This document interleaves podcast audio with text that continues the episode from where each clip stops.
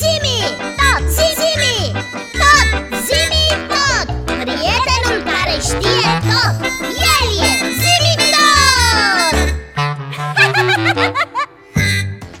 Pici, da, zimi tot. Ne-a vorbit de multe ori despre lucruri folosite de oamenii moderni Dar care au fost inventate în antichitate. Multe lucruri fostau inventate încă din antichitate. Astăzi aș vrea să-i recapitulare a celor mai importante invenții vechi Ca să zic așa, un fel de trecere în revistă Ești de acord? Desigur! Știi că întotdeauna sunt de acord cu tine când este vorba de aflat lucruri noi Sau, uh, mă rog, invenții vechi Zimi tot! Daviții, pe recepție, ca de obicei Astăzi nu inițiază secvența de căutare Nu? Dar ce doriți să fac astăzi? Așa cum a spus și Iți, astăzi vrem să faci o recapitulare a celor mai importante invenții din lumea antică Invenții care și în zilele noastre sunt folosite Atunci nu-mi rămâne decât să deschid fișierele și să încep expunerea datelor Dar tare mi-aș fi dorit să inițiez Zimi Mie îmi tot? place să inițiez Nu inițiez! Uite, gata, te ascultă Zimi, din câte mi-aduc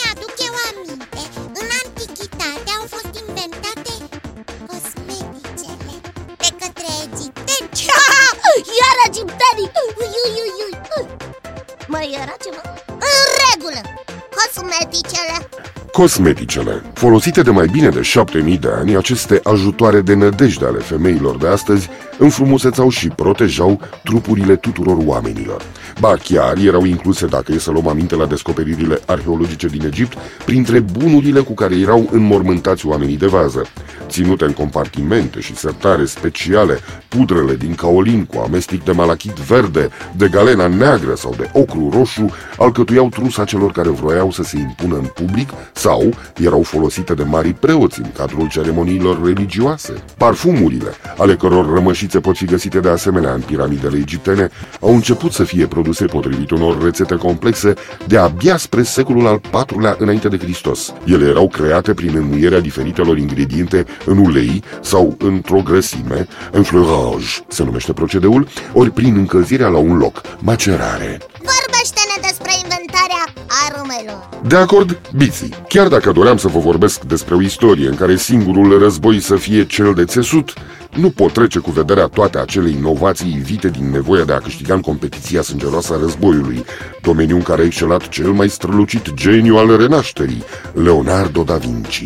Afară de stâlpi sau de berbeci, instrumente de asediu oarecum rudimentare, anticii au inventat dispozitive mult mai complexe de cucerire a fortificațiilor. Babilonienii construiau mari bastioane de pământ la baza zidurilor inamice pentru a-și înlesni accesul pe metereze, în vreme ce romanii, ei bine, romanii foloseau încercuirea cu un zid ofensiv.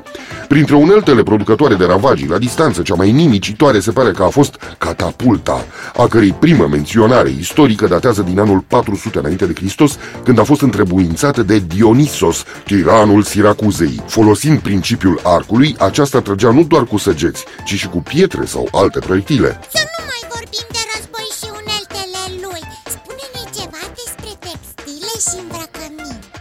Și eu prefer să abandonăm discuțiile despre război iții. Dar continuăm cu discuția despre războiul de țesut. Un pas aparent mic, dar foarte important în dezvoltarea civilizației umane a fost inventarea procedeului mecanizat de producerea pânzelor ori a hainelor din fir tors. Războiul de țesut a permis transformarea fibrelor și a firelor într-o nouă clasă de materiale rezistente și flexibile ce puteau fi prefăcute în haine, acoperăminte corporale, adică haine.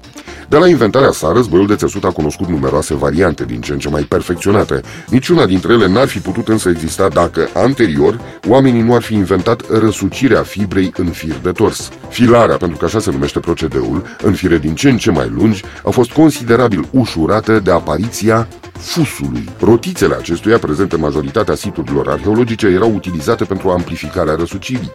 Fibrele timpurii folosite la răsucire erau obținute din plante, în special din bumbac. Lâna a început să fie utilizată de abia în anul 3500 înainte de Hristos în Mesopotamia. Situri arheologice Da. Parcă ne-ai mai vorbit vorbi despre ele. Da, biții, așa este, dar acum voi continua cu încălțămintea și îmbrăcămintea. Apărute inițial ca mijloace de protecție a trupului împotriva condițiilor nefavorabile de mediu, adică împotriva frigului, de fapt, primele haine potrivite pe corp datează de acum 25.000 de ani făcute din blană sau piele, cusute cu unelte din os, înlocuite treptat de mai comodele variante textile din bumbac, in, lână sau închinat de mătase, hainele erau și o modalitate de a exprima diferențele sociale sau de avere. Mocasinii, cizmele, sandalele și apoi pantofii, conceput să apere piciorul de asprimea solului sau de temperaturile exagerate, au ajuns încă din antichitate să devină și obiect de podoabă, fiind împodobite cu pietre prețioase sau metale la fel de prețioase. Poate cele mai ciudate accesorii de înfrumusețare a corpului au fost perucile și extensiile de păr, ale căror cele mai vechi dovezi de folosire provin din Hieraconopolis, Egipt. Purtate peste părul ras sau tuns scurt, perucile protejau la oaltă cu acoperămintele de tip pălărie, protejau, cum spuneam, capul de razele soarelui. Ce bine îmi pare că țin minte tot ce mi-ai spus Continuă, zi Voi continua, Iții. Dar data viitoare, pentru că acum acumulatorii mei dau semne de oboseală și trebuie să-mi încetez activitatea pentru a-i putea reîncărca. Așa că vă spun, la revedere Iții, la revedere Biții, ne reauzim data viitoare, tot aici, la mine, la Zimitot. La revedere și vouă, copii, și nu uitați că aștept în continuare întrebările voastre pe adresa zimitot, coada lui maimuță, itibiții.ro Încă o dată, la revedere! La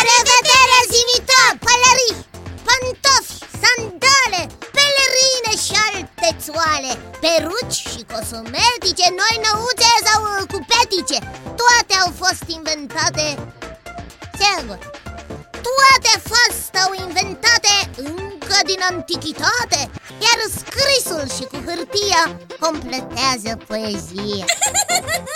Zimi, da, zimi